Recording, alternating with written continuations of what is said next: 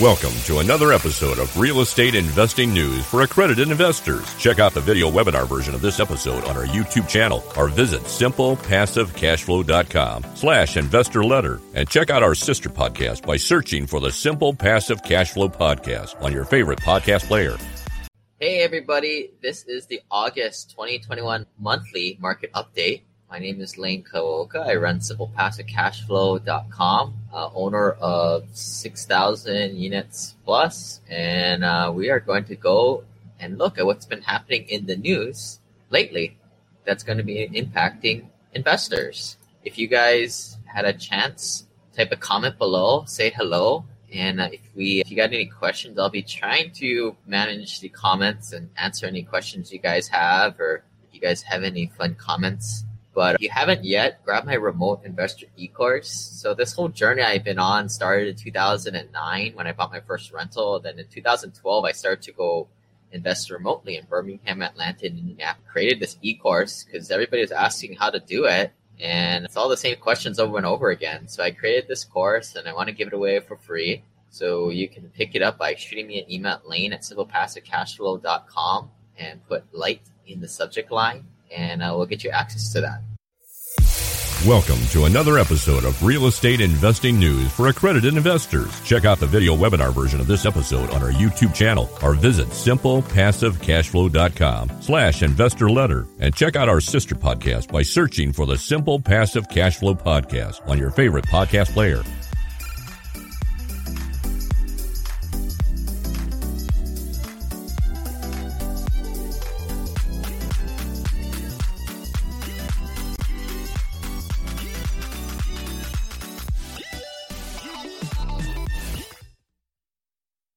All right, here we go. What's up, Jin He? Hello, anonymous Facebook. How will inflation impact you? It won't if you're unaware of it. If not, it'll just rub money in your sleep, right? Because if you own a million dollars now, that million dollars is probably going to be losing five to ten percent of its value every year. It's ultimately your buying power. It doesn't matter how much money you have; it matters how much the value that it buys. If you guys like this, check out the podcast Simple Passive Cash. It's all about real estate investing for passive real estate investors, and then house flipping, wholesaling, BRRRR stuff. There's more passive investing for folks with good jobs. And is also on the YouTube channel for those of you guys who are listening in the podcast. But here we go. We want to start off with a few teaching points that people have been asking the, the last month, and then we'll get into the monthly market up. Now, uh, some people have been saying, "Hey, I found some people is pitching me this deal for 12 to 20 percent interest rate, and it, I'm lending money on a house flip." And first question I asked is like, "All right, how much experience do these guys have?" Because likely what you're doing is like you're buying crappy paper. If you guys are familiar with Moody's, S&P and credit ratings, they they'll rate lenders right? And in the same way, you could rate the uh, the people you invest with or a house flipper. And a lot of times, what's happening is you got super newbies who still work their day jobs and are doing this as a side gig, who you could probably see as F or D paper and giving people really high rates. But unsophisticated investor will just go rate chasing. But a smart investor will want a good rate, but more importantly, to be investing in a person who is experienced and good. So maybe that's a A class paper in this respect or B paper. And but that might be more of like a five six percent interest rate that might come in. I got a lot of guys that I know in um, Mastermind I used to be a part of that they can get five percent notes all day long from investors because they have a good long track record and really reliable. It's the people who are brand new that have to pay 15 20 percent plus. And be on the aware, there's a lot of people that will like like white label and remarket a certain loan to sell it to unsophisticated investor and create some kind of markup. So, for example, what they'll do is they'll get some brand new house flipper who can't get a loan because they don't have any track record and nobody trusts them, and they'll go and they'll lend the money to them and they'll flip it around and, and lend money to you, and they'll market it as like a B class type of um, or B kind of uh, paper grade and maybe you'll invest and get 12%, but then they're charging the other guy 20% on the back end because it's a really bad investment and they're making that big spread. I think this is, as an investor, you need to know who you're investing with to make sure that this little middleman thing ain't going on because at the end of the day, you're investing with a complete newbie. And that's fine if that's their, your investment strategy and you're going after the high risk type of stuff. At least know what you're investing with. And yeah, there's a lot of these types of private money or capital groups doing this type of stuff. And this is all in, done in the house flipping world, which I'm not really a big fan of anyway. So be on the lookout for that. And then also, big thing that we do with a lot of clients are taxes, right? You can invest and that's great. Maybe make 10, 20, 30% returns in real estate, which is backed by a hard asset. But for a lot of the high net worth clients, it's really about protecting your income. Make two, three, five hundred million dollars a year from your taxes. Um, if you guys want to check out my personal taxes, go to simplepassivecashflow.com slash tax. But it's like the athletes, they get really hammered here. LeBron James, Tiger Woods, Anthony Davis, Floyd Mayweather. And I hope they have, I don't think they have good tax representation, but it's the wealthy guys who make a lot of income but don't pay too much tax.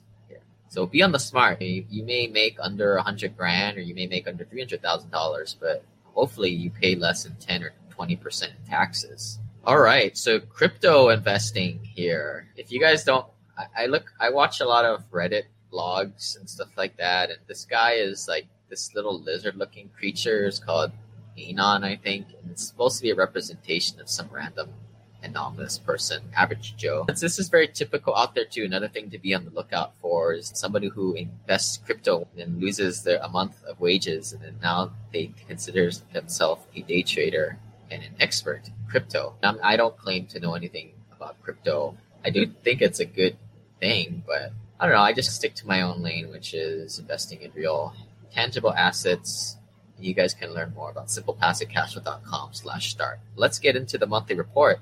This was a cool graphic that I found. It outlined the tax strategy or taxes that citizens paid on average in different countries. And the United States is sitting at 24.5%. Um, by the way, if you guys pay more than that, you need to get on the uh, passive investing chain and get away from ordinary income and find a way to do rep status is all I got to say. But these other countries, pay 30 to 40%. I guess the, the, the takeaway is the Amer- United States, we don't pay too much taxes compared to other countries. Now, somebody in one of my groups said those other countries, they have a lot of entitlement programs. The United States is the only one in this group that doesn't have government subsidized healthcare or, or free healthcare like how you have in Canada.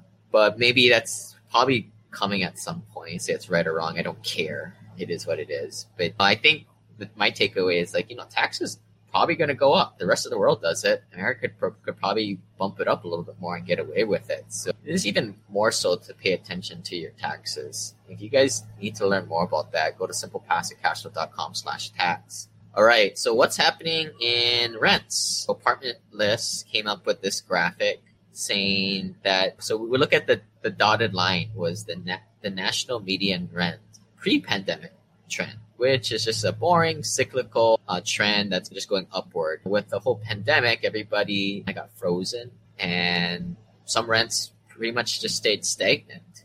But now what you're starting to see this first two quarters of this 2021 is rents are skyrocketing. Places in Texas are going up high single digit. In a place like Phoenix, it used to be 6%, which is still pretty high for a year, but now it's like getting over double digits there. Different news sources report it differently, but rents are going up, folks. If you haven't, if you haven't caught on to this, you're two quarters behind the trend already. And uh, part of it is, is pent up demand, but this is, I think, it's good to be a landlord. To be a landlord. John Burns Consulting came up with this cool infographic touting the rise of sister cities. So, what sister cities are is like Tacoma is to Seattle. Canton, Ohio is to Cleveland. Stockton is to the East Bay, like Oakland. Bakersville is to Los Angeles. Tucson is to Phoenix. Colorado Springs is to Denver. Fort Worth is to Dallas. Port St. Lucie is to Palm Beach. Greensboro is to Durham. And Philadelphia is to New York. And these are just to name a few, but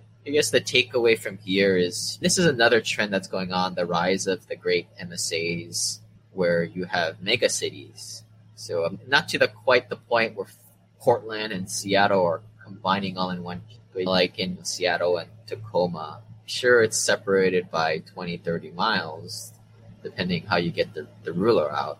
But it's becoming one giant MSA, and people are clumping together in these metropolitan areas. And I guess what you're thing from an investor perspective is like typically you can't cash flow in the primary markets and you typically can't cash flow in the main headliner city. But where you find cash flow is at sister city.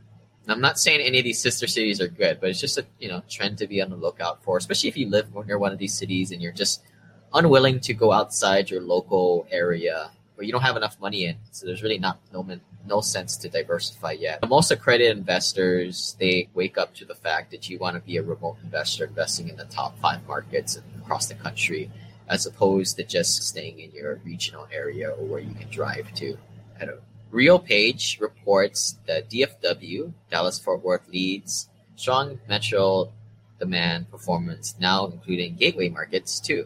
So what that means is Dallas Fort Worth means quarter to apartment demand, which is net increase in occupied units. So I'm just going to read this from top to the bottom, from the most to, the, the bottom of the top 10 list. For Dallas, Fort Worth, Los Angeles, Orange County, Houston, Chicago, South Florida, Washington, D.C., Bay Area, New York, Seattle, Atlanta, Phoenix, and Austin, Texas. What again? What this is a report of is strong metro level demand performance, now including gateway markets too. So one one important thing to note here, you know, these are larger markets. I guess Austin is small, but I don't know if they're including the tertiary markets, which are those smaller markets, anywhere from a quarter million to a million population. And Los Angeles is number two on here, but I wouldn't invest there. There's no cash flow. So depends on what your investment strategy is. Joint Center for Housing Studies of Harvard University. If you guys like graphs and data, man, you need to follow what's Harvard doing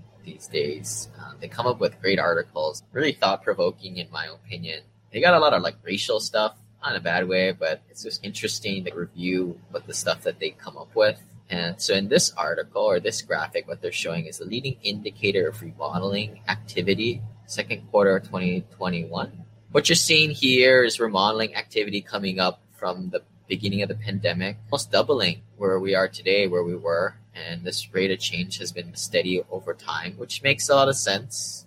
A lot of people are remodeling. Uh, stuck in home, make the place that you are a little bit nicer. Makes sense. ATTOM, these guys follow a lot of lender data. And what reporting here is U.S. properties with foreclosure filings in first six months of 2021 hit an all-time low of 65,000. I guess this makes sense because the rent moratoriums, which just got extended, by the way, I think it's going up to September, October. They're just continuing to kick the can down the road, which I think they'll probably kick the can maybe another month or two beyond that. But what's good for a real estate investor is that it's steady, right? They, just like how they say, oh, we're going to raise rates right. It took them like three to six years to finally do it. And it's very slow and gradual over the time. And that's, I think that's good for long-term prudent investors. Again, Joint Center for Housing Studies of Harvard University reports on inventories for homes for sale fell to a record low in early 2020. I, I said the Harvard guys come up with really good surveys. I just happened to pick a really obvious one. Yes, supply is at an all-time low, or at an all-time low, but it's really a low, which is why residential prices are hot and everywhere across the country is hot. If your market is not hot, your market has a huge problem going on more than likely. But what makes up prices is not only supply but demand. I don't know where demand is. We know supply is low, but it's a question mark on demand. So what I mean by that is, is demand higher or lower than what it was? Now, people with money right now, your white collar folks, have a lot of pent up savings are are going good for a lot of people because they can't spend. I guess they're starting to spend it by going on vacations and that type of stuff. A lot of the data says a lot of families on the higher end, middle class and above, have a lot of money, and which makes sense why they're buying houses due to the also the low interest rates. But I don't know. It's hard to measure demand. Supply is easy to measure because that's just days on market and how many houses are on. And so this is a a graph of existing supply of homes. Again, the supply, which we showed on the previous graph, is going down. But this is a graph of overlaid on top of it is year over year changes in prices, which definitely shot up starting last year. Right now, they're showing it over 12% per year, which is really crazy. Normal historical price increases just goes up with the pace of inflation. And typically, they teach you in grade school where you're supposed to nod your head and just accept everything that's in the book is supposed to be 3%. But a lot of us that are listening right now know that's a bunch of nonsense. And it's probably a lot higher than that because a lot of the, the money that's in the stock market or pumped into the system is finding their way into the stock market, which is why prices are, I think, artificially inflated and why I don't invest in stocks. But as Facebook user says here, how inflation will impact us. It's just going to devalue the amount of money that you have. And people who, who have a lot of debt, especially good debt, are going to be the beneficiaries of this. And you know, you, they think this is why a big motivation of what I do is what I do is because so many people have this completely wrong, right? They want to pay off their debt and their mortgage and have it all paid off, which I think is silly. Like if a lot of people have maybe a million dollars of equity in their house by the time they reach the golden years, if they took that money and put it into something like AHP, making eight to ten percent a year, they'd be able to pay for two or three kid grandchildren's college like that, hundred thousand dollars passive income. But they choose to just keep it locked up in their house. Yeah, apartmentlist.com slash research slash category had this cool infographic that I have up on the screen now, where essentially rents are rising quickly. Everybody, signal Captain Obvious once again that's the second point for cap. The, the way that I invest is primarily on the big drivers, which is economic growth and population growth. And here is the population growth of from a state level. Of course, you always want to dive in on the MSA and then dive in another layer in the submarket. But from a high level state level, you know, the big movers in terms of population are a lot of it on, is Texas at plus 16%, Utah plus 18%, Colorado plus 15%, Nevada plus 15%, Idaho, Washington, Oregon, all double digits. North Dakota, I mean, just throw that out. Nobody wants to live in North Dakota, and there's only like 10 people living there anyway. So that went up 16%. So there's 12 people there now. That's a joke. But like a lot of these places, like Florida, Georgia, South Carolina, multiple double digit population growth, where a lot of these are have been like low single digits, especially up in the Northeast. I don't know what's going on there. The places that have remained the same or no growth is Mississippi at 0%, Illinois at 0%. I think everybody knows about the troubles that Illinois, Why? I was sorry, I, I just had a kid a couple months ago. I thought that was Wyoming, but I knew Wyoming wasn't there. That is West Virginia actually went down 3% down there. Hawaii has gone up by seven. But yeah, this is just one way of looking at your investments, investing on the trends where the population is going up, because that's what drives housing values and, and demand for rents. If you guys like this, check out our accredited investor group, the Family Office Ohana Mastermind. Currently about 75 plus members, accredited only, pure passive investors only. If you're broke, don't join us. If you're interested in learning more about syndication deals, who to invest with, more importantly, who to stay away from, taxes, legal, and getting to know other people on a personal level. Because a lot of us are on this move from a million to ten million dollars net worth. So you know, getting the simple passive cash flow is easy. That whole journey, but it's all about who you take the journey with and getting the best practices for more of the soft skills and the soft tactics on how do you build your family system and surround yourself with the right people. If you guys are non-accredited investors, what I would recommend is checking out the incubator, simplepassivecashflow.com slash incubator. Pick up your first remote rental. But now if we're at the end, if you guys have any questions, please pop it into the show notes.